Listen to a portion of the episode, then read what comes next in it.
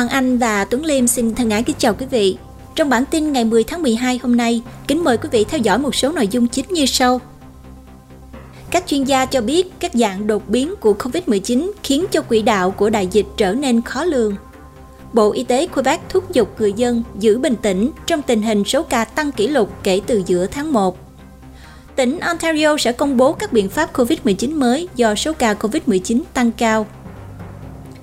Khoản tài trợ 1 triệu đô la được trao cho Lytton, tỉnh BC để hỗ trợ phục hồi sau trận cháy rừng tàn khốc. Sự thúc đẩy nhập cư của Canada có thể thúc đẩy thị trường nhà ở nhiều cạnh tranh. Chính phủ Alberta sẽ chi trả cho Sublocade là một loại thuốc mới chống nghiện opioid. Đại dịch và giá thấp được cho là nguyên nhân khiến thu hoạch cá hồi thương mại ở Saskatchewan giảm 95%. Một giáo viên ở Quebec bị loại khỏi lớp học vì đeo khăn trùm đầu hijab theo luật cấm các biểu tượng tôn giáo. Và trên thế giới, các nước khối châu Âu dự kiến sẽ đồng ý thời hạn 9 tháng của thẻ COVID-19. New Zealand cấm bán thuốc lá cho thế hệ tương lai.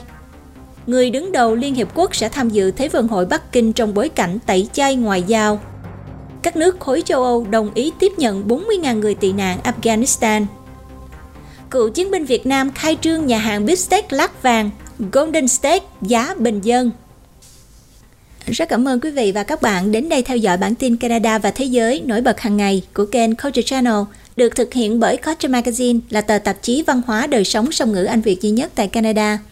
Thưa quý vị, trong thời gian vừa qua, chúng ta đi chợ có thấy giá cả dường như đã tăng vọt lên đúng không ạ? À?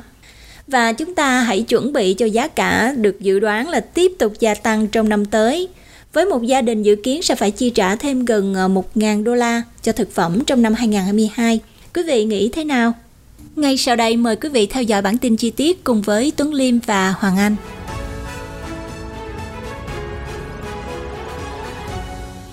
Các chuyên gia cho biết, các dạng đột biến của COVID-19 khiến cho quỹ đạo của đại dịch trở nên khó lường.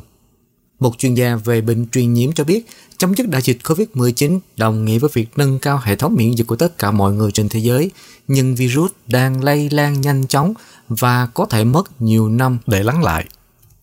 Ngay sau khi một số nhà khoa học bắt đầu lên tiếng cho rằng Delta là biến thể phát triển nhất của COVID-19 và mọi người bắt đầu thực hiện các bước để tìm hiểu cách sống chung với virus, thì một biến thể mới đã xuất hiện đó là biến thể Omicron và đã được xác nhận ở nhiều nước trên thế giới. Tiến sĩ Isaac Borgage, một chuyên gia về bệnh truyền nhiễm của Đại học Toronto cho biết, mặc dù vaccine là cực kỳ quan trọng, nhưng sự quyết đoán của các nhà cầm quyền và các chính sách hợp lý mới là thứ mà sẽ đưa COVID-19 vào tầm kiểm soát. Và điều này càng rõ ràng hơn khi có sự xuất hiện của biến thể mới Omicron. Giáo sư Mark Brockman, nhà virus học của Đại học Simon Fraser cho biết COVID-19 chiếm lấy tế bào của con người và khiến chúng tạo ra nhiều loại virus hơn. Đôi khi một vài trục trặc hoặc là thay đổi xảy ra trong quá trình sao chép và đó là cách các biến thể mới được tạo ra. Ông nói, đã có rất nhiều người trên khắp thế giới bị nhiễm virus và chúng ta đã có rất nhiều cơ hội để tạo ra các đột biến và thậm chí là những đột biến rất hiếm gặp. Brockman nói rằng coronavirus không đột biến nhanh như những loại virus khác. Lưu ý rằng, viêm gan C và HIV thay đổi dễ dàng hơn nhiều. Tuy vậy, tốc độ lây lan chậm hơn của nó lại được bù đắp bởi sự lây nhiễm toàn cầu và tạo ra vô số cơ hội để virus lây lan nhanh hơn.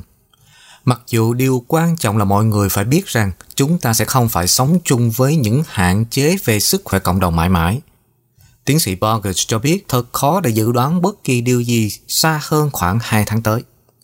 Giáo sư Sarah Otto, một nhà sinh học tiến hóa tại Đại học British Columbia cho biết điều thú vị về hệ thống miễn dịch của con người là nó không phải là một phản ứng rập khuôn cho tất cả mọi người mà là một số tế bào và kháng thể được tạo ra để nhận ra nhiều bộ phận khác nhau của virus và vi khuẩn. Bà Otto nói, trong khi quá trình tiến hóa của các sinh vật không bao giờ dừng lại. Việc bổ sung các vaccine hệ thống miễn dịch sẽ khiến cho virus COVID-19 khó lây nhiễm vào cơ thể.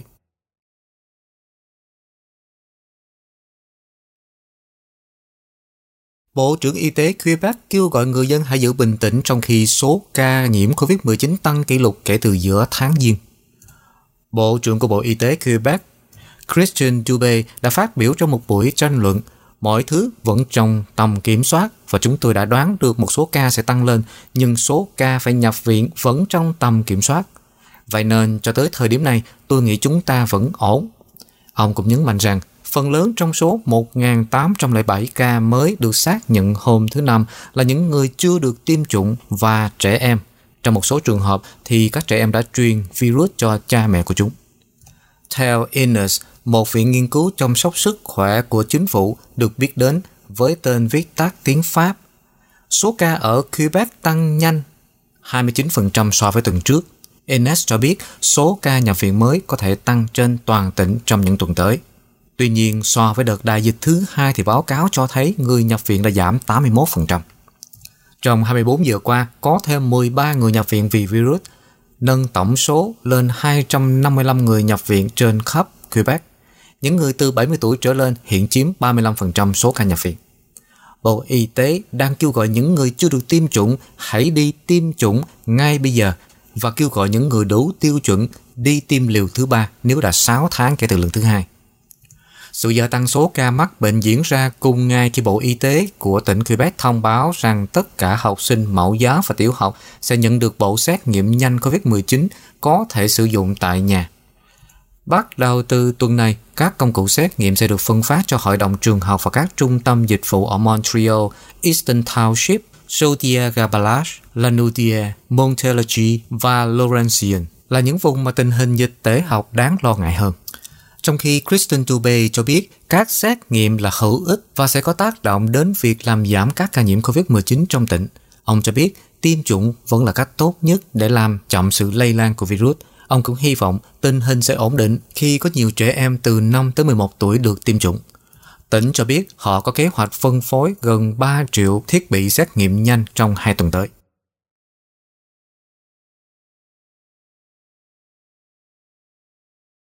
Ontario sẽ công bố các biện pháp COVID-19 mới do số ca lây nhiễm tăng cao.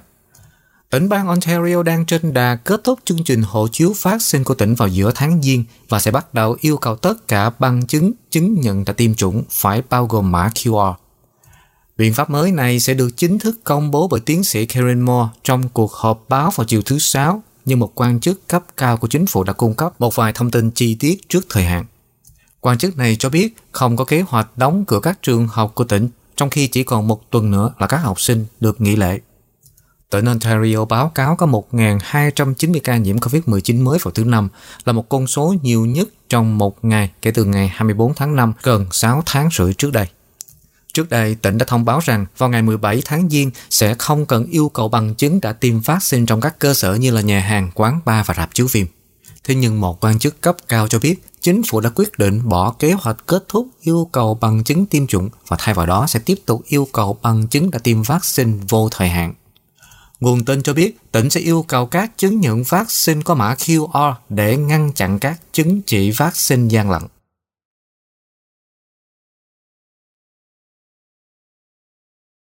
Kể từ khi công bố phát hiện ra biến thể Omicron của COVID-19, một cuộc thăm dò mới cho thấy người Canada đang chuẩn bị cho những điều tồi tệ nhất. Hơn 4 trên 5 người trả lời cuộc khảo sát trực tuyến của Ledger và Hiệp hội Nghiên cứu Canada cho biết họ ủng hộ việc đóng cửa biên giới Canada đối với khách du lịch đến từ các quốc gia mà đã xuất hiện biến thể Omicron.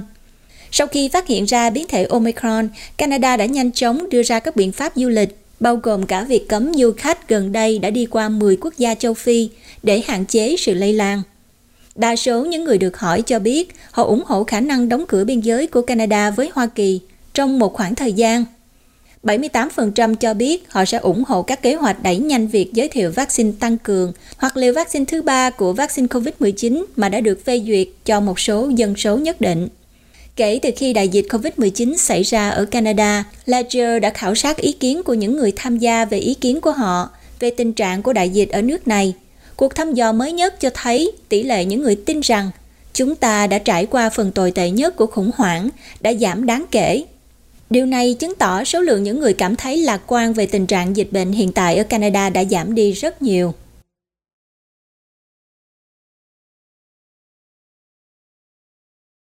Tại tỉnh BC, chính phủ BC cho biết họ sẽ ngay lập tức cung cấp khoản tài trợ 1 triệu đô la để hỗ trợ làng Lytton trong quá trình phục hồi sau trận cháy rừng hủy diệt vào mùa hè năm ngoái. Ngọn lửa lan nhanh đã thiêu rụi phần lớn cộng đồng Fraser Canyon vào ngày 30 tháng 6, chỉ một ngày sau khi nhiệt độ ở đó đạt mức cao nhất mọi thời đại ở Canada là 49,6 độ C. Tỉnh cho biết một nửa số tiền tài trợ sẽ được dùng để hỗ trợ các nỗ lực tái khởi động nền kinh tế địa phương, trong khi phần còn lại sẽ dành cho các hoạt động của làng, bao gồm cả trả lương cho nhân viên. Thị trưởng Jan Porterman cho biết mặc dù ngôi làng đã bị tàn phá, tinh thần của họ vẫn vững vàng và khoản trợ cấp sẽ giúp giải quyết các nhu cầu cấp thiết tức thời. Tỉnh cho biết quỹ à, sẽ hỗ trợ bốn lĩnh vực chính là nhà ở khẩn cấp và tạm thời, nhóm phục hồi của chính quyền địa phương, trở lại và tái nhập an toàn, bao gồm việc à, loại bỏ các mảnh vỡ và đánh giá các mối nguy trong môi trường, cũng như hỗ trợ tài chính và hiện vật khác, chẳng hạn như là quản lý các khoản đóng góp cho cộng đồng.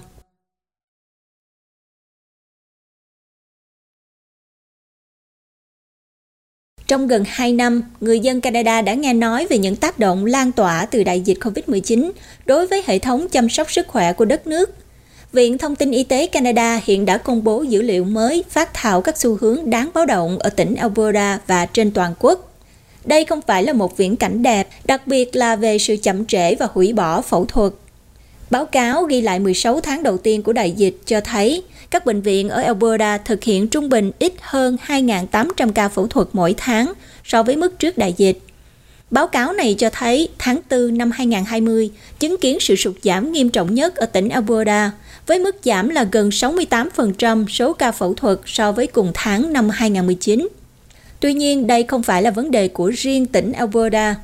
Trên khắp cả nước, các bệnh viện đã giảm đáng kể số ca phẫu thuật có thể tiến hành theo lịch trình đã có ít hơn gần 560.000 ca phẫu thuật được thực hiện trên toàn quốc từ tháng 3 năm 2020 đến tháng 6 năm 2021 so với năm 2019. Bên cạnh việc trì hoãn phẫu thuật, một cuộc khảo sát quốc gia cho thấy nhiều người dân Canada đang phải vật lộn với sức khỏe tâm lý của họ và có một sự gia tăng trong việc sử dụng chất kích thích. Báo cáo cũng nhấn mạnh sự sụt giảm đáng chú ý của các vấn đề sức khỏe khác, trong đó có cả bệnh cúm và các bệnh lý hô hấp ảnh hưởng trực tiếp nhờ các biện pháp y tế công cộng.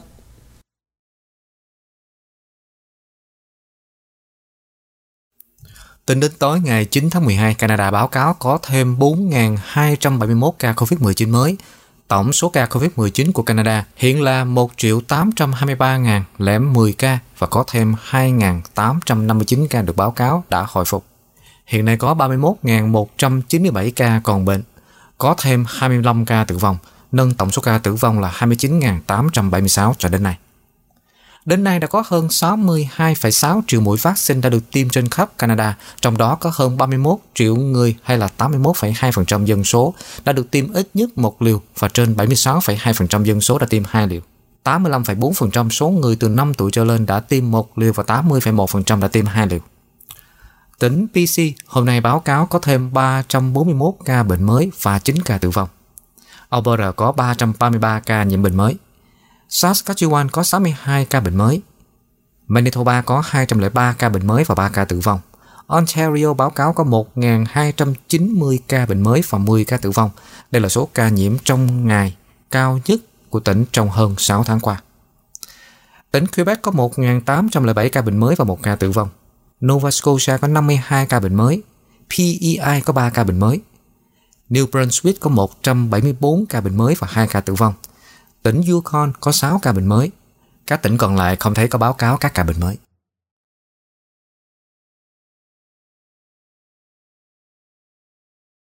Các chính sách thúc đẩy nhập cư của Canada càng làm nóng thêm thị trường nhà ở. Canada hy vọng nhập cư nhiều hơn để có thể thúc đẩy sự tăng trưởng kinh tế và làm giảm bớt tình trạng thiếu lao động ngày càng trầm trọng sau đại dịch nhưng những người di cư mới có thể làm tăng thêm kịch tính vào thị trường nhà ở đang nóng đỏ mà Ngân hàng Trung ương đã cảnh báo là do một lượng lớn nhà đầu tư đột ngột gây ra. Giá nhà ở tăng chủ yếu là do lãi suất thấp và thiếu hụt nguồn cung. Di cư là một yếu tố khác, đặc biệt là trước đại dịch. Và bây giờ hầu hết các biên giới đã mở cửa trở lại, nhiều khả năng sẽ có nhiều người mới đến hơn. Theo thống kê Canada, người nhập cư có xu hướng mua ở các trung tâm đô thị lớn như là thành phố Toronto và Vancouver, nơi giá nhà hiện nay có giá trung bình là 1,12 triệu đô la Canada. Trên toàn quốc, một ngôi nhà điển hình hiện có giá 762.500 đô Canada, tức là khoảng 600.299 Mỹ Kim. Trong khi giá trị của một ngôi nhà thông thường ở Hoa Kỳ chỉ là 312.728 đô.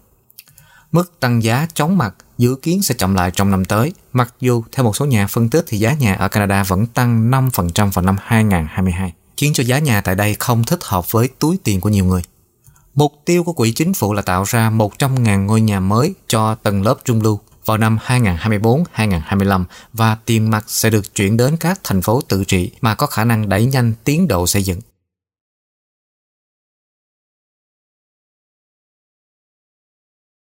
Một gia đình 4 người sẽ phải chi thêm trung bình 966 đô la cho thực phẩm trong năm 2022 so với 2021.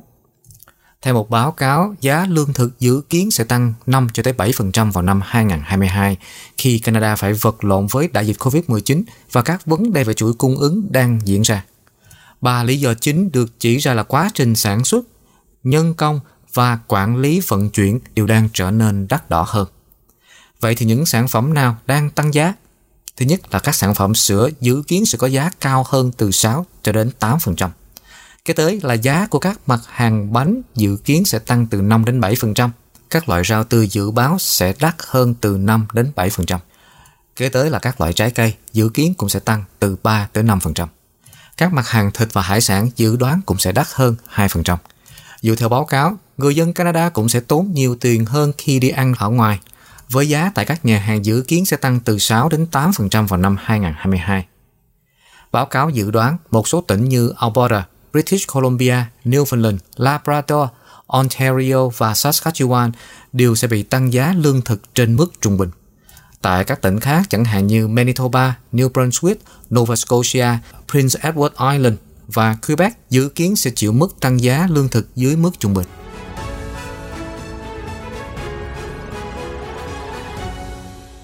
Các doanh nghiệp nhỏ ở Canada tiếp tục đối diện với tình trạng thiếu lao động mặc dù đã tăng lương. Báo cáo chỉ ra rằng hơn một nửa số doanh nghiệp nhỏ của Canada hiện không thể thuê đủ nhân viên để tiếp tục hoạt động hoặc đáp ứng nhu cầu mới, mặc dù là mức lương gần như trên toàn nền kinh tế đã được gia tăng. Báo cáo do Liên đoàn Doanh nghiệp độc lập Canada là Canadian Federation of Independent Business, gọi tắt là CFIB, công bố hôm thứ Năm cho thấy 55% các doanh nghiệp nhỏ sẽ không có nhân viên cần thiết để điều hành các cửa hàng của họ, mặc dù 16% khác sẽ có thể tiếp tục hoạt động nhưng phải chịu một chi phí bổ sung đáng kể. Phó Chủ tịch Phòng Nghiên cứu Quốc gia là ông Simon Goodrow của CFIB cho biết, các doanh nghiệp nhỏ đã phải đối mặt với tình trạng thiếu lao động rất đáng kể vào đầu năm 2020 và đại dịch đã khiến tình hình trở nên phức tạp hơn. Theo báo cáo, tình trạng thiếu lao động phổ biến như vậy diễn ra mặc dù phần lớn các doanh nghiệp bị ảnh hưởng đã tăng lương cho nhân viên. Vấn đề này đã khiến nhiều cửa hàng truyền thống cố gắng thuê lao động nước ngoài tạm thời. Một số cũng đang cố gắng tự động hóa công việc kinh doanh của họ như một giải pháp thay thế. Các chủ doanh nghiệp đã cho rằng tình trạng thiếu lao động, phần lớn trong số đó là trong dịch vụ ăn uống, chăm sóc sức khỏe và bán lẻ, là do những người lao động chọn tránh làm việc ở nơi công cộng trong thời kỳ đại dịch và cũng do những chương trình hỗ trợ thu nhập COVID-19 của liên bang trước đó. Theo báo cáo, các doanh nghiệp nhỏ bị thiếu lao động dự kiến sẽ tăng lương thêm 3,7% trong năm tới. Hơn 80% doanh nghiệp bị ảnh hưởng đã tăng lương, nhưng cơ quan CFIB nhận thấy rằng tỷ lệ thành công của họ chỉ là 31% và 3 trong số 5 doanh nghiệp đã tăng lương không thấy việc này có tác dụng trong việc thu hút lao động hoặc ứng viên đủ tiêu chuẩn. Báo cáo cũng cho thấy rằng sự thiếu hụt được thúc đẩy bởi một số yếu tố, cụ thể là thiếu ứng viên, trình độ không phù hợp và sự gián đoạn thị trường. Khoảng 2 phần 3 số doanh nghiệp bị ảnh hưởng cho biết họ không thể tìm thấy ứng viên có bộ kỹ năng phù hợp, trong khi hơn một nửa cho biết họ thiếu ứng cử viên nói chung.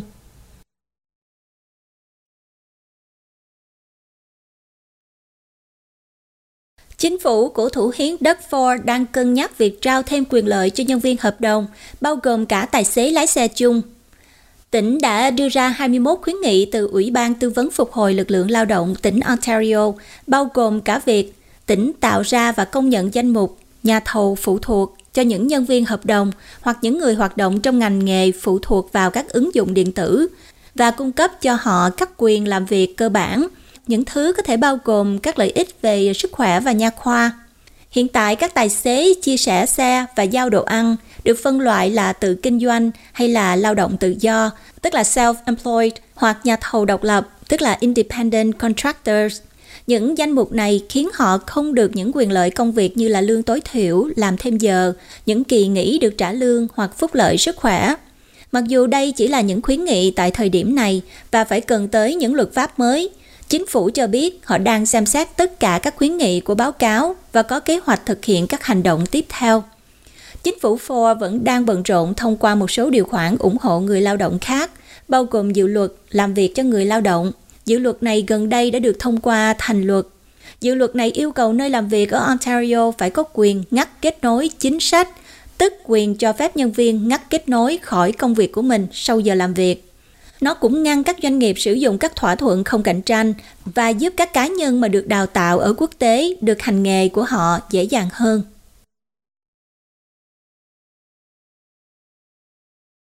Chuyển sang tỉnh bang Alberta, Chính phủ Alberta đang hy vọng có thể ngăn chặn sự gia tăng các phản ứng và tử vong liên quan đến thuốc opioid bằng một loại thuốc tiêm mới có tên là Sublocade. Tỉnh sẽ đài thọ tất cả các chi phí điều trị. Sublocade sẽ nằm trong cơ thể một người nào đó trong 30 ngày, chống lại sự thôi thúc sử dụng thuốc trái phép. Chương trình này cung cấp dịch vụ điều trị trong ngày ở bất kỳ đâu trong tỉnh mà không cần danh sách chờ để tiếp cận các loại thuốc đã được chứng nhận, bao gồm cả thuốc tiêm Sublocade mới được phê duyệt. Loại thuốc này có thể được cung cấp tại các phòng khám hoặc nhà thuốc. Thông báo này được đưa ra khi Dịch vụ Y tế Alberta cho biết họ đã chứng kiến số lượng cuộc gọi liên quan đến thuốc opioid cao hơn mức trung bình ở hai thành phố lớn nhất của tỉnh trong những tuần gần đây. Từ ngày 29 tháng 11 đến ngày 5 tháng 12, Dịch vụ Y tế khẩn cấp đã trả lời 85 cuộc gọi trợ giúp liên quan đến opioid ở Calgary. Trong tháng trước thì nhân viên y tế đã trả lời từ 44 đến 58 cuộc gọi mỗi tuần. Người phát ngôn của Dịch vụ Y tế khẩn cấp cho biết những cuộc gọi này đang gây quá tải cho hệ thống. Còn ở Edmonton, những con số đó còn cao hơn nhiều. Có 140 cuộc gọi liên quan đến thuốc opioid ở thủ phủ của tỉnh từ ngày 29 tháng 11 đến ngày 5 tháng 12. Trong tháng trước thì các nhân viên y tế ở Edmonton đã trả lời từ 57 đến 112 cuộc gọi liên quan đến opioid mỗi tuần.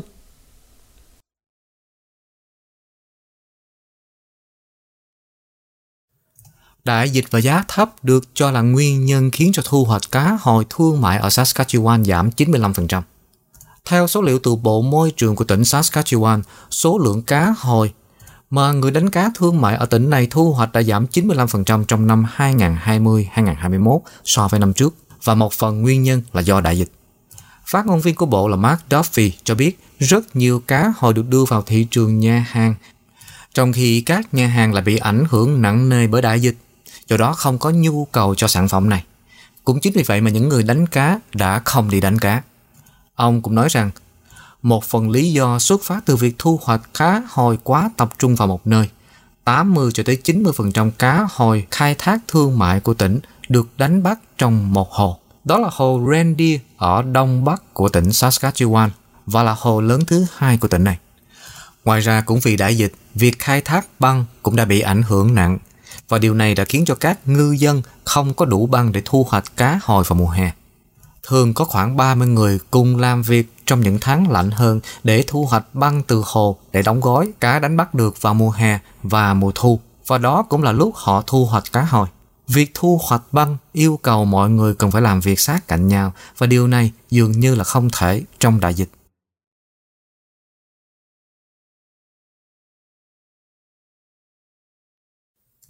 Ngân sách của Ottawa năm 2022 được thông qua với việc tăng thuế tài sản 3% và tăng 2% giá vé phương tiện công cộng.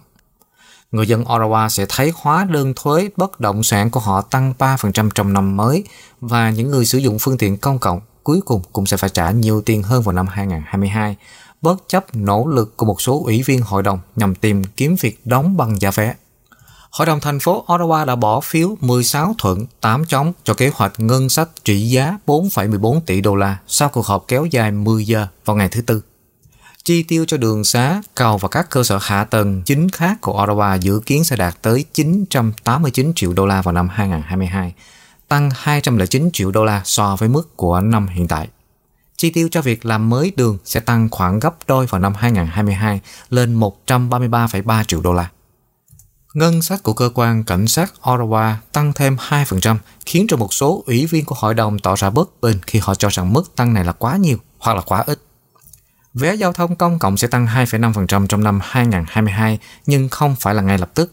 Chi phí cho hành khách sẽ bị đóng băng cho đến khi tập đoàn vận tải Rideau, Rideau Transit Group có đủ 15 tàu vận hành trên tuyến Confederation.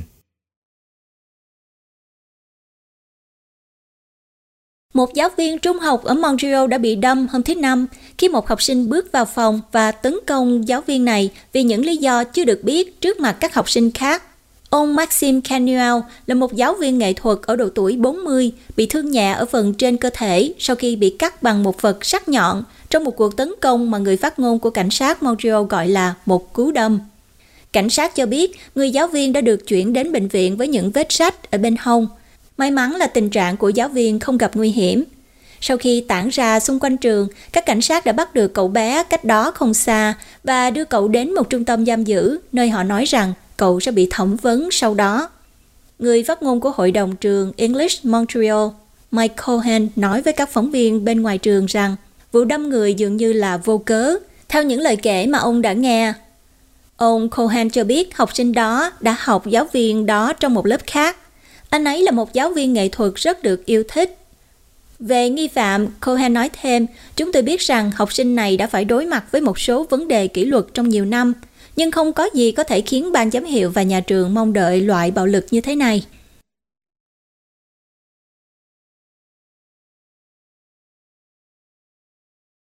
Cũng tại Quebec, một giáo viên tiểu học ở Chelsea, Quebec nói rằng cô ấy được thông báo rằng cô ấy không thể dạy trong lớp nữa vì cô ấy đeo khăn trùm đầu, hijab. Đó là luật Quebec theo Bill 21. Sau vài tháng làm việc với tư cách là giáo viên thay thế tại Bộ Giáo dục của phía Tây Quebec, Western Quebec School Board, cô Fatima Anvari cho biết cô đã được yêu cầu ứng tuyển một vị trí cố định hơn dạy lớp 3 tại trường tiểu học Chelsea Elementary. Cô Anvari đã bắt đầu công việc dạy học đó vào đầu mùa thu năm nay, nhưng chỉ sau một tháng, cô nói rằng hiệu trưởng của trường đã nói với cô rằng cô phải chuyển đến một vị trí bên ngoài lớp học vì cô đeo khăn trùm đầu. Hiệu trưởng nói với cô rằng quyết định được đưa ra sau cuộc thảo luận với bộ phận nhân sự của hội đồng nhà trường. Theo luật Quebec khá mới, còn được gọi là dự luật Bill 21, một số công chức có chức vụ quyền hạn, bao gồm cả giáo viên, không được đeo biểu tượng tôn giáo khi làm việc. Một quyết định gần đây của Tòa án Phúc thẩm Quebec là tòa án cao nhất của tỉnh, đã từ chối yêu cầu của Hội đồng trường Anh ngữ Montreal cho quyền miễn trừ đối với các hội đồng trường học tiếng Anh khỏi dự luật này. Một thẩm phán của tòa án cấp cao tỉnh Quebec trước đó đã phán quyết rằng các hội đồng trường học tiếng Anh nên được miễn trừ khỏi dự luật nói rằng mong muốn của hội đồng để thúc đẩy sự đa dạng bằng cách chọn người mà họ thuê được bảo vệ bởi các quyền giáo dục ngôn ngữ thiểu số trong hiến chương quyền và tự do nhưng chính phủ Quebec đã sớm kháng cáo quyền miễn trừ đó. Trong khi đó, hiện có một số thách thức tòa án chống lại dự luật này mà có thể kéo dài nhiều năm và cuối cùng sẽ được đưa lên tòa án tối cao. Cả cô giáo viên Anvari và các phụ huynh đã chia sẻ rằng không đổ lỗi cho nhà trường, điều mà tất cả họ đều nói là thúc đẩy một bầu không khí chào đón và hòa nhập. Thay vào đó, các bậc cha mẹ nói rằng dự luật 21 lẽ ra không bao giờ được thông qua trong một bước ngoặt trớ trêu, cô Anvari tiếp tục làm việc tại trường trong một dự án xóa mù chữ cho học sinh nhằm mục tiêu hòa nhập và nhận thức về sự đa dạng, mặc dù cô thừa nhận đây vẫn là một cơ hội giảng dạy. Cộng đồng nhà trường đã tập hợp xung quanh giáo viên và tổ chức một chiến dịch viết thư gửi đến hội đồng nhà trường, thủ hiến François Legault và đại biểu quốc hội ông Robert Bassier, người đại diện cho khu vực. Một cuộc biểu tình cũng đã được lên kế hoạch cho Chủ nhật này. Cô Anvari cho biết cô đã nhìn thấy những tấm thiệp hình vẽ và ruy băng và biết cộng đồng địa phương đứng đằng sau cô và cô hy vọng chính phủ lưu ý về những gì trẻ em có thể vô tình học được từ dự luật 21. Cô anvery chia sẻ, đây không phải là câu chuyện chỉ riêng về tôi. Tôi nghĩ đó là câu chuyện về con người và cách chúng ta sống giữa nhau và chấp nhận bất kỳ sự khác biệt nào, bất kể đó là chủng tộc, tôn giáo, bản dạng giới, nền tảng văn hóa. Tôi nghĩ sự hỗ trợ cho thấy rằng trẻ em suy nghĩ vượt ra ngoài tất cả những khuôn khổ này. Họ chỉ nghĩ đến tình yêu và họ nghĩ đến lòng trắc ẩn và điều đó khiến tôi rất hy vọng.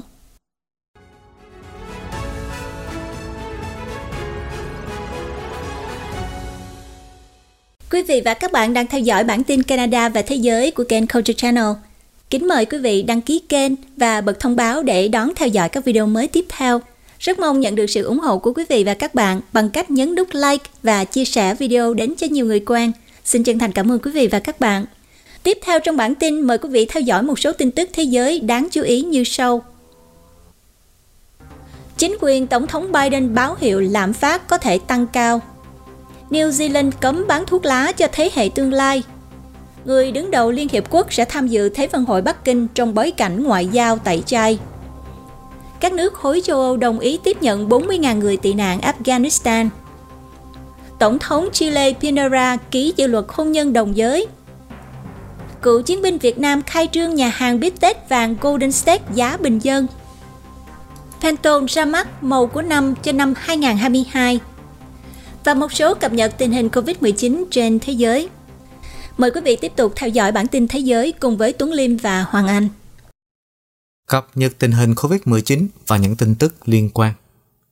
Tổ chức Y tế Thế giới WHO hôm thứ Năm khuyến cáo rằng những người bị suy giảm miễn dịch hoặc là tiêm loại vaccine COVID-19 bất hoạt nên được tiêm một liều tăng cường để phòng ngừa khả năng miễn dịch bị suy giảm. Với tỷ lệ tiêm chủng thấp một cách đáng lo ngại ở hầu hết các nước đang phát triển, WHO cho biết rằng trong những tháng gần đây nên ưu tiên cho việc tiêm những liều chính hơn là ưu tiên tiêm liều tăng cường. Anh hôm thứ Năm đã kêu gọi mọi người tuân theo các hạn chế cứng rắn hơn để làm chậm lại sự lây lan của biến thể coronavirus Omicron sau khi video rò rỉ tiết lộ về các bữa tiệc tại tư dinh của Thủ tướng Boris Johnson đã gây ra làn sóng phản đối kịch liệt vì đạo đức giả. Thủ tướng Johnson đã áp đặt lại các hạn chế đối với nước Anh vào ngày thứ Tư, chỉ vài giờ sau khi xin lỗi về một video cho thấy các nhân viên của ông cười đua trong một bữa tiệc ở đường Downing trong đợt đóng cửa Covid của mùa Giáng sinh năm 2020. Lúc đó, các lễ hội như vậy đang bị cấm. Chính phủ Áo sẽ công bố chi tiết vào thứ Năm về kế hoạch bắt buộc tiêm vaccine coronavirus. Theo các quan chức sẽ bao gồm độ tuổi tối thiểu là từ 14 và mức phạt tối đa là 4.000 đô la, nhưng sẽ không bị bắt bỏ tù. Trong khi một số quốc gia đã đưa ra các yêu cầu về phát sinh cho các bộ phận cư dân của họ, như là nhân viên y tế, Áo là quốc gia thành viên của Liên minh châu Âu đầu tiên công bố yêu cầu chung. Cơ quan quản lý sản phẩm y tế của Trung Quốc hôm thứ Tư cho biết họ đã phê duyệt việc sử dụng hỗn hợp kháng thể Trung hòa của Bri Biosciences đối với COVID-19 phương pháp điều trị chống lại virus đầu tiên thuộc loại này được triển khai tại Trung Quốc. Sự kết hợp của PRI 196 và PRI 198 cho thấy giảm 80% tỷ lệ nhập viện và tử vong ở những bệnh nhân COVID-19 không nhập viện có nguy cơ cao phát triển nặng. Dựa trên kết quả cuối cùng từ thử nghiệm lâm sàng giai đoạn 3, PRI cho biết trong một tuyên bố vào ngày thứ Năm. Viện Huyết Thanh của Ấn Độ, nhà sản xuất vaccine lớn nhất thế giới, đã khiến cho châu Phi thất vọng khi rút khỏi các cuộc đàm phán cung cấp vaccine COVID-19, tạo ra sự ngờ vực để ảnh hưởng đến nhu cầu. Người đứng đầu Trung tâm Kiểm soát Dịch bệnh châu Phi cho biết hôm thứ Năm. Một số hiệp hội phụ huynh ở Hàn Quốc đã tổ chức các cuộc biểu tình vào ngày thứ Năm để chống lại quy định về giấy chứng nhận đã tiêm vaccine cho trẻ em nhằm ngăn chặn sự lây lan của COVID-19 trong thanh thiếu niên.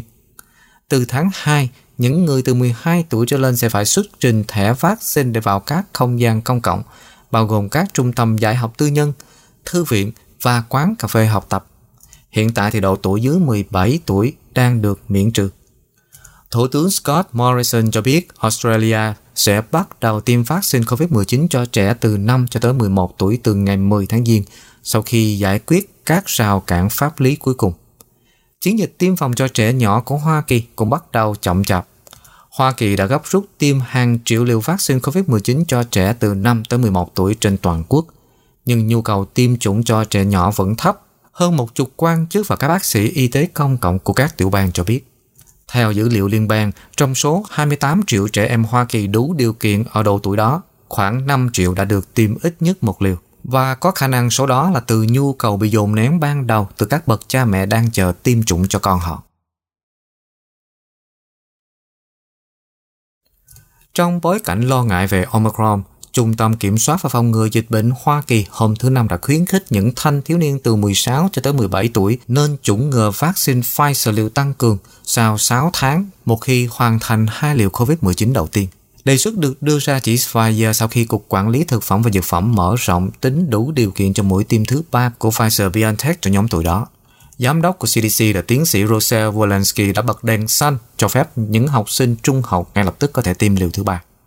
Khuyến nghị của CDC và sự cho phép khẩn cấp của FDA được đưa ra chỉ một ngày sau khi Pfizer-BioNTech công bố dữ liệu phòng thí nghiệm ban đầu, cho thấy rằng các mũi tiêu tăng cường cung cấp mức độ bảo vệ cao chống lại biến thể Omicron đột biến cao của virus COVID-19. Dữ liệu sơ bộ cho thấy Omicron làm giảm đáng kể khả năng bảo vệ được cung cấp bởi hai mũi tiêm ban đầu. Mặt khác thì mũi tiêm tăng cường chống lại biến thể ở mức tương đương với mức bảo vệ 95% được cung cấp bởi hai liều chống lại chủng virus ban đầu. Kết quả của phòng thí nghiệm cho thấy.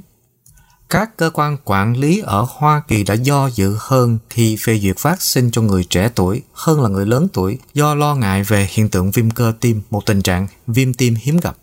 Phổ biến nhất là ở nam giới và được cho là có liên quan tới mức testosterone Hôm thứ Năm, FDA cho biết sau khi đánh giá thêm dữ liệu thực tế thì họ đã xác định rằng lợi ích của việc chích ngừa lớn hơn nguy cơ viêm cơ tim.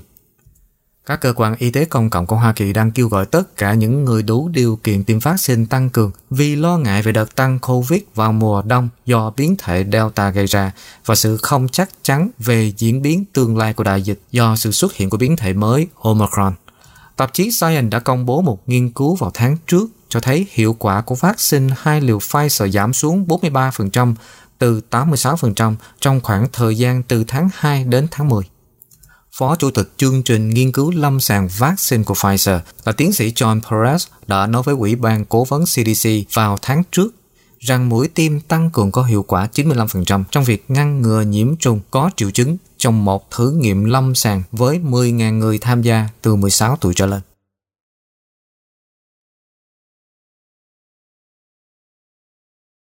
Trước một sự nhảy vọt khác của lạm phát, Tổng thống Joe Biden đã tìm cách trấn an người Mỹ rằng sự gia tăng của chi phí năng lượng và các hàng hóa quan trọng khác đang bắt đầu giảm bớt, nhưng cho biết sự thay đổi có thể không được phản ánh trong dữ liệu tháng 11 sẽ được công bố vào thứ Sáu.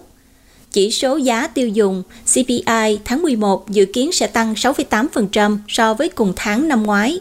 Cuộc thăm dò ý kiến của các nhà kinh tế của Reuters cho thấy vượt qua mức tăng 6,2% trong tháng 10 là mức tăng nhanh nhất trong 31 năm. Các đảng viên Cộng hòa đã nắm bắt vấn đề này để chỉ trích chương trình chi tiêu sâu rộng của Tổng thống Biden và chương trình này đã ảnh hưởng đến xếp hạng phê duyệt của Tổng thống trong những tháng gần đây. Những tuyên bố đó không được hỗ trợ đầy đủ vì lạm phát là toàn cầu và tỷ lệ lạm phát hàng năm đối với nhiều hàng hóa mà các hộ gia đình Mỹ mua thường xuyên bao gồm cả thực phẩm, đã ở mức cao nhất trong một thập kỷ trước khi Tổng thống Biden bước vào Nhà Trắng vào đầu năm nay. Theo Reuters, ông lặp lại rằng việc thông qua kế hoạch chi tiêu xã hội xây dựng trở lại tốt hơn, trị giá 1,75 ngàn tỷ đô la của mình sẽ giúp giảm chi phí. Cố vấn kinh tế hàng đầu của Tổng thống Biden là ông Brian Deese đã xuất hiện tại cuộc họp giao ban thường kỳ của Nhà Trắng để đưa ra thông điệp tương tự. Ông đã quảng cáo về việc giảm tỷ lệ thất nghiệp xuống mức của năm 1969. Thu nhập thực tế của hộ gia đình tăng và những gì ông gọi là dấu hiệu đáng khích lệ trong việc tham gia lực lượng lao động. Ông Dees cho biết 20 bang của Hoa Kỳ có giá xăng dầu dưới mức trung bình trong 20 năm và nhiều bang sẽ như vậy trong những tuần tới. Ông Dees cũng lưu ý sự sụt giảm trong chi phí vận chuyển và một số mặt hàng, bao gồm lúa mì và thịt lợn, cũng như việc giảm giá bán xe hơi đã qua sử dụng sẽ đẩy giá tiêu dùng xuống mức thấp hơn. Theo một cuộc thăm dò của Reuters, Chỉ số giá tiêu dùng cốt lõi của tháng 11 không bao gồm các thành phần thực phẩm và năng lượng dễ bay hơi, dự kiến sẽ tăng 4,9% hàng năm so với mức tăng 4,6% của tháng trước. Chủ tịch Cục Dự trữ Liên bang là ông Jerome Powell tuần trước cho biết, Ngân hàng Trung ương Hoa Kỳ cần sẵn sàng đối phó với khả năng lạm phát có thể không giảm trong nửa cuối năm tới như hầu hết các nhà dự báo hiện nay mong đợi. Ông đi từ chối dự đoán liệu giá cả tăng có thể tiếp tục trong năm tới hay không, nhưng cho biết hầu hết các nhà dự báo độc lập dự đoán lạm phát sẽ ở mức vừa phải, có ý nghĩa trong suốt năm 2022.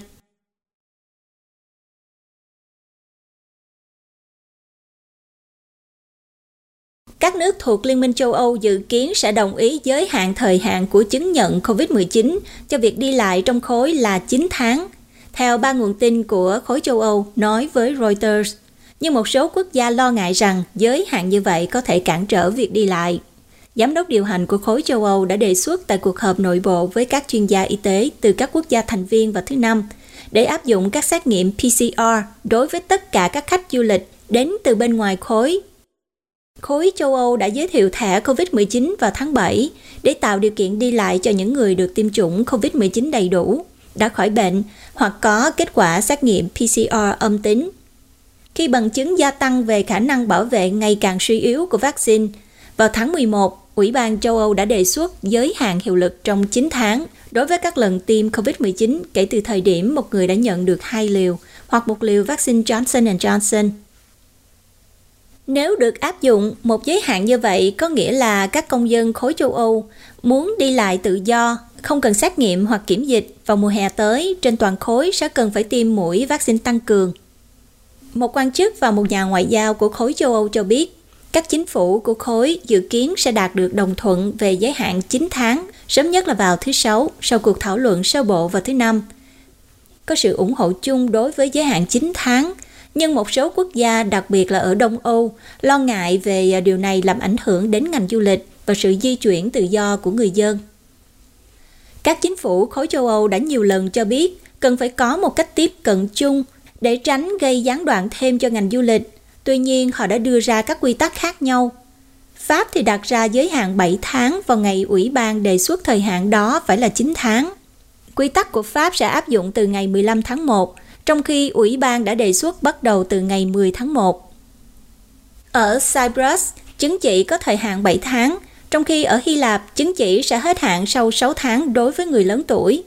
Các chuyên gia y tế khối châu Âu cũng đã thảo luận vào hôm thứ Năm về đề xuất của Ủy ban đối với tất cả du khách từ bên ngoài khối phải xuất trình xét nghiệm PCR âm tính, ngay cả khi đã tiêm phòng.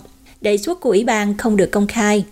Nhưng các cuộc đàm phán vẫn đang tiếp tục nếu được đồng ý thì biện pháp mới cũng có thể mở đường cho việc dỡ bỏ các hạn chế đối với các nước Nam Phi. Cùng với nhiều quốc gia trên thế giới, vào cuối tháng 11, các thành viên khối châu Âu đã đồng ý áp dụng các biện pháp hạn chế đi lại đối với 7 quốc gia Nam Phi. Biến thể mới được phát hiện lần đầu tiên ở miền Nam châu Phi và Hồng Kông, nhưng hiện đã có mặt ở hàng chục quốc gia, được coi là có khả năng lây nhiễm cao. Các nhà ngoại giao khối châu Âu sẽ thảo luận lại vấn đề này tại một cuộc họp vào thứ Sáu ở Brussels. Hôm thứ Ba, các bộ trưởng y tế khối châu Âu đã thận trọng về việc dỡ bỏ các giới hạn đi lại, nhưng tình hình đang tiến triển nhanh chóng khi dữ liệu mới về Omicron xuất hiện.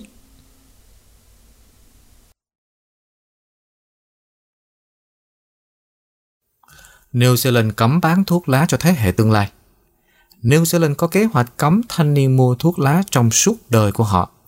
Và đây là một trong những cuộc đàn áp gây gắt nhất trên thế giới lên ngành công nghiệp thuốc lá, vì cho rằng nỗ lực khác để ngăn chặn việc thuốc lá đã mất quá nhiều thời gian.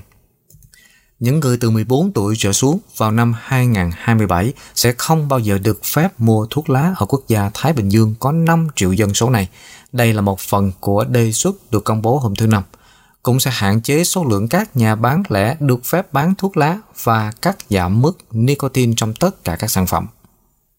Hiện tại, 11,6% tổng số người New Zealand trên 15 tuổi hút thuốc, một tỷ lệ tăng 29% ở người trưởng thành Maori bản địa, theo số liệu của chính phủ. Chính phủ New Zealand sẽ tham vấn với một số lực lượng đặc nhiệm về y tế của người Maori trong những tháng tới trước khi đưa luật này vào quốc hội vào tháng 6 năm sau với mục đích là đưa thành luật vào cuối năm 2022. Các hạn chế sau đó sẽ được áp dụng theo từng giai đoạn từ năm 2024, bắt đầu bằng việc giảm mạnh số lượng người bán được ủy quyền.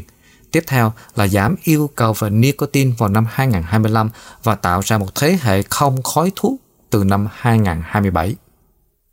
Gói biện pháp này sẽ khiến ngành công nghiệp bán lẻ thuốc lá của New Zealand trở thành một trong những ngành bị hạn chế nhất trên thế giới, chỉ sau Bhutan, nơi cấm thuốc lá hoàn toàn. Nước láng giềng của New Zealand, Úc là quốc gia đầu tiên trên thế giới bắt buộc thuốc lá được đóng bao gói đơn giản và trống trơn vào năm 2012. Chính phủ New Zealand cho biết trong khi các biện pháp hiện hành như là đóng gói đơn giản và đánh thuế bán hàng đã làm giảm tiêu thụ thuốc lá, các bước khó khăn hơn là cần thiết để đạt được mục tiêu dưới 5% dân số hút thuốc hàng ngày vào năm 2025. Chính phủ cho biết các quy định mới sẽ giảm một nửa tỷ lệ thuốc của đất nước trong vòng 10 năm kể từ khi các quy định mới có hiệu lực. Tương tự như New Zealand, Vương quốc Anh đã đặt mục tiêu trở thành không khói thuốc vào năm 2030, trong khi Canada và Thụy Điển đạt mục tiêu giảm tỷ lệ thuốc xuống dưới 5% dân số của họ. Thuốc lá đã giết chết khoảng 5.000 người mỗi năm ở New Zealand, khiến nó trở thành một trong những nguyên nhân hàng đầu gây tử vong có thể phòng ngừa được của nước này. 4 trên 5 người hút thuốc bắt đầu trước tuổi 18, chính phủ nước này cho biết. Vaping hay còn gọi là thuốc lá điện tử thường được coi là một giải pháp thay thế an toàn hơn cho việc hút thuốc và một phương pháp hỗ trợ hữu ích để bỏ thuốc cũng được quản lý chặt chẽ với việc chỉ được phép bán hàng cho người trên 18 tuổi. Các cơ quan y tế hoan nghênh chiến dịch trấn áp này, trong khi các nhà bán lẻ và công ty thuốc lá bày tỏ lo ngại về tác động đối với hoạt động kinh doanh của họ và cảnh báo sự xuất hiện của thị trường chợ đen. Chính phủ không nêu chi tiết các quy tắc mới để được kiểm soát như thế nào hoặc là liệu chúng có áp dụng cho du khách khi đến đất nước này hay không. Tuy nhiên, Dairy and Business Owners Group, một nhóm vận động hành lang cho các cửa hàng tiện lợi địa phương, mặc dù ủng hộ một quốc gia không khói thuốc, nhưng tổ chức này cho biết kế hoạch của chính phủ sẽ phá hủy nhiều doanh nghiệp.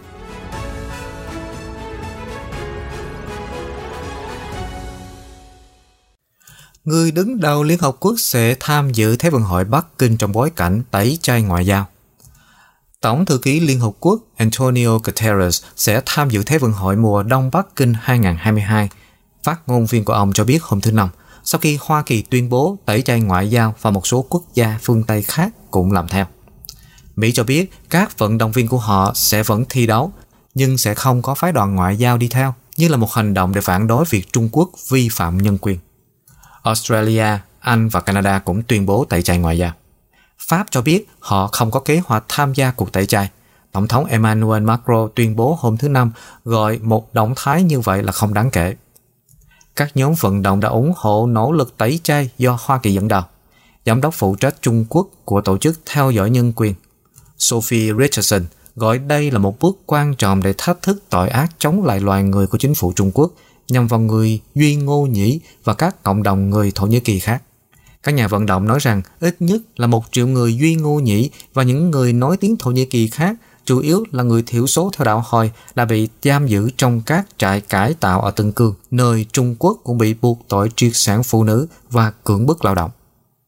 Hôm thứ Năm, một tòa án độc lập và không chính thức có trụ sở tại Vương quốc Anh đã ra phán quyết rằng chính phủ Trung Quốc đã thực hiện hành vi diệt chủng, tội ác chống lại loài người và tra tấn đối với người Duy Ngô Nhĩ và các dân tộc thiểu số khác ở tỉnh Tân Cương ở phía tây của Trung Quốc. Bắc Kinh đã bảo vệ các trại này như là các trung tâm đào tạo nghề nhằm mục đích làm giảm bớt sự hấp dẫn của chủ nghĩa cực đoan Hồi giáo. Chủ tịch của Ủy ban Olympic quốc tế Thomas Bach cho biết hôm thứ Tư rằng Ông giữ thái độ trung lập về mặt chính trị đối với vấn đề này và đồng thời nhấn mạnh điểm quan trọng là sự tham gia của các vận động viên trong Thế vận hội Olympic.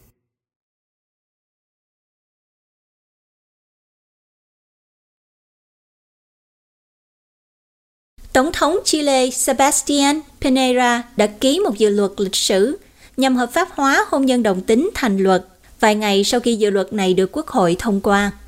Ông Pinera đã phát biểu trong một buổi lễ tại cung điện chính phủ La Moneda hôm thứ Năm cùng với các nhà hoạt động LGBTQ đại diện xã hội dân sự, nhà lập pháp và các quan chức khác rằng luật này sẽ đặt tất cả các mối quan hệ yêu đương giữa hai người trên cơ sở bình đẳng.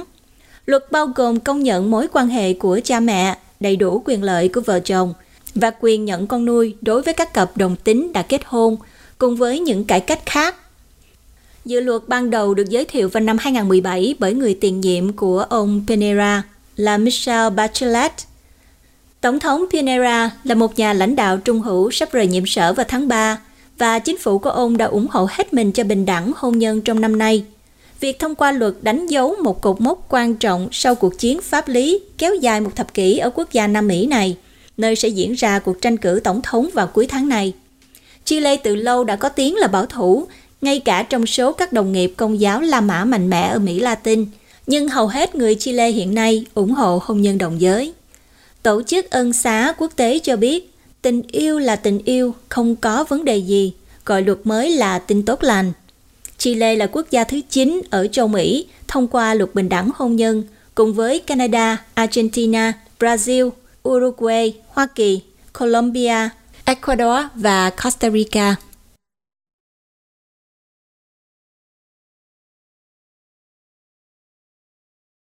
Chuyển sang bản tin Việt Nam, cựu chiến binh Việt Nam khai trương nhà hàng Beef Steak vàng Golden Steak giá bình dân.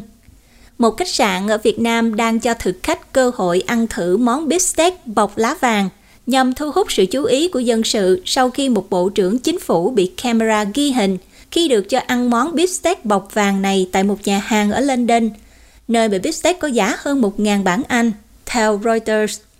Khách sạn Dose Hà Nội Golden Lake đã có một cuộc lột xác vào năm ngoái bằng cách sử dụng rất nhiều kim loại để giác vàng mọi thứ, từ bồn tắm đến nhà vệ sinh, tất cả đều được đặt sau lớp vàng bên ngoài.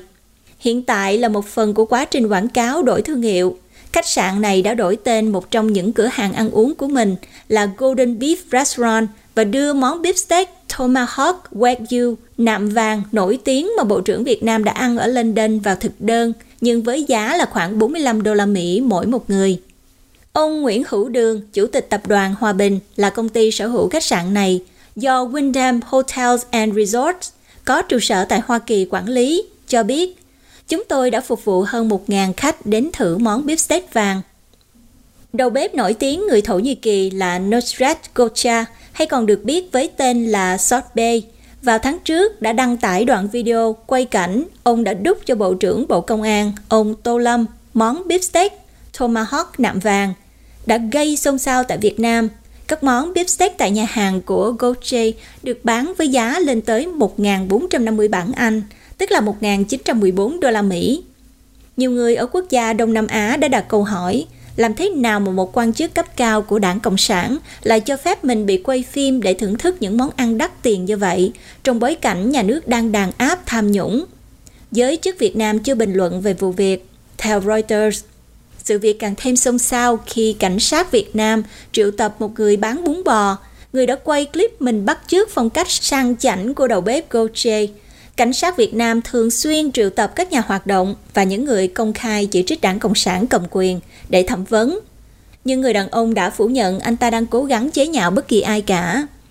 Ông Dương, một cựu chiến binh trong chiến tranh Việt Nam và từng là người lái xe xích lô, người đã thành công trong lĩnh vực xây dựng và bất động sản, cho biết Mặc dù khách sạn đã phục vụ món beef steak vàng, nhưng việc xôn xao gần đây đã truyền cảm hứng cho việc đổi tên thương hiệu của nhà hàng này. Nhà hàng nhập khẩu vàng lá của mình và sử dụng khoảng 10 đến 15 trên mỗi miếng beef steak tomahawk phục vụ cho 4 người. Ông Dương nói, tôi đã nghĩ tại sao mình không mở một nhà hàng beef steak vàng mà giá cả phải chăng Tuy nhiên, món ăn này vẫn nằm ngoài tầm với của nhiều người, với thu nhập trung bình hàng tháng ở Việt Nam đạt khoảng 183 đô la Mỹ một tháng vào năm ngoái. Tuy nhiên, thực khách tại nhà hàng tuần này dường như cảm thấy họ đang nhận được giá trị đồng tiền của mình. Đây là một trong những trải nghiệm đáng nhớ nhất trong cuộc đời tôi. Khách hàng lần đầu đến đây, Phạm Duy Bách, 40 tuổi, cho biết.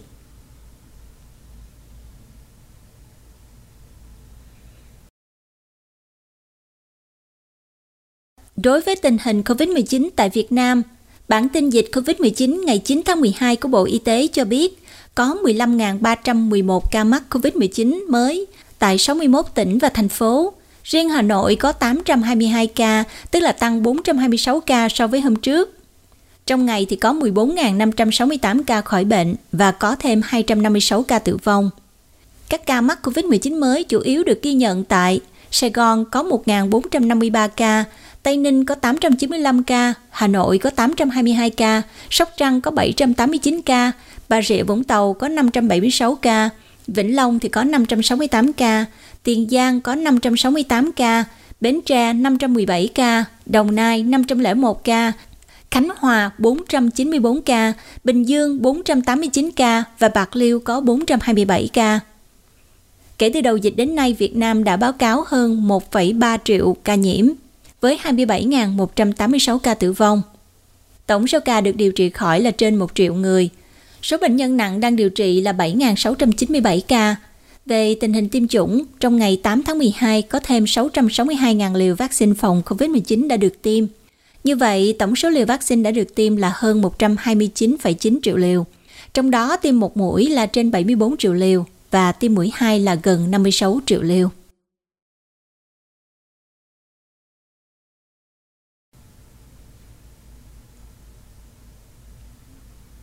Trong năm mới này bạn có đoán được màu của năm là màu gì hay không?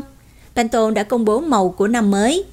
Trong khi nhiều người trong chúng ta sẽ dành những ngày cuối cùng của năm 2021 để suy ngẫm về các sự kiện sóng gió của năm, cơ quan màu sắc toàn cầu là Pantone đã bận rộn nhìn về phía trước để quyết định về màu sắc phù hợp nhất với năm 2022.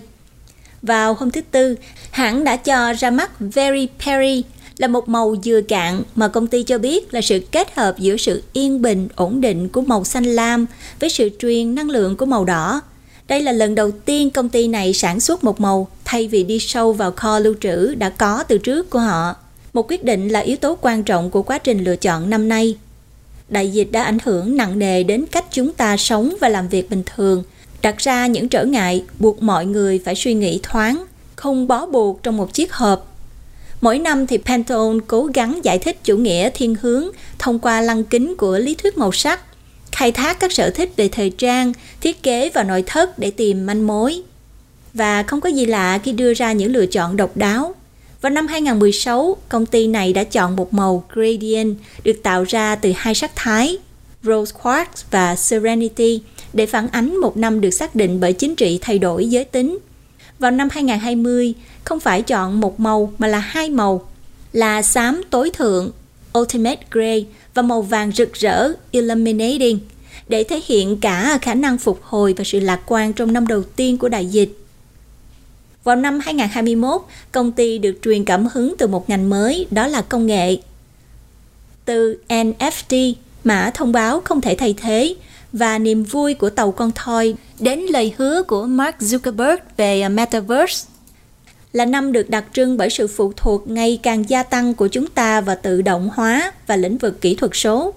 Đó là mối quan hệ đã phần nào thúc đẩy Pantone quyết định hợp tác với Microsoft trong số các đối tác khác để ra mắt màu của năm.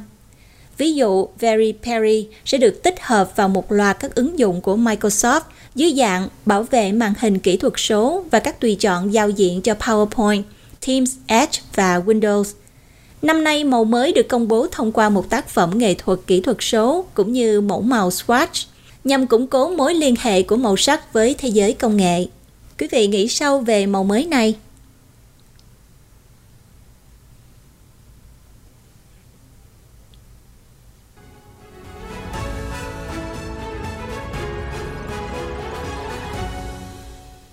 Và sau đây chúng tôi xin cập nhật nhanh về tỷ giá đồng đô la Canada, giá dầu và giá vàng. Vào cuối ngày giao dịch, 1 đô la Canada bằng 0,7874 đô la Mỹ và bằng 0,6971 đồng euro. 1 Canada bằng 18.052,87 đồng Việt Nam.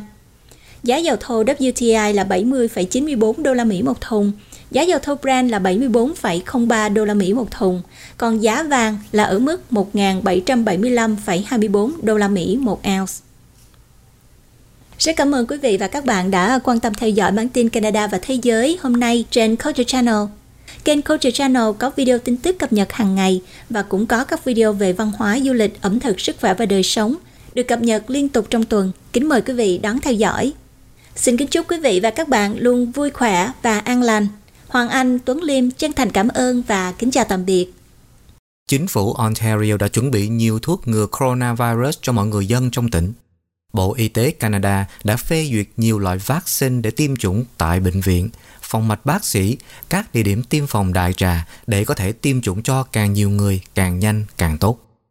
Hãy cố gắng và nỗ lực đi tiêm phòng đầy đủ trong thời gian sớm nhất có thể. Đặt hẹn tiêm chủng tại trang mạng ontario.ca gạch chéo book vaccine hoặc gọi số điện thoại 1 888 999 6488 Đường dây có hơn 300 ngôn ngữ để phục vụ quý vị. Một lời nhắn từ chính phủ Ontario.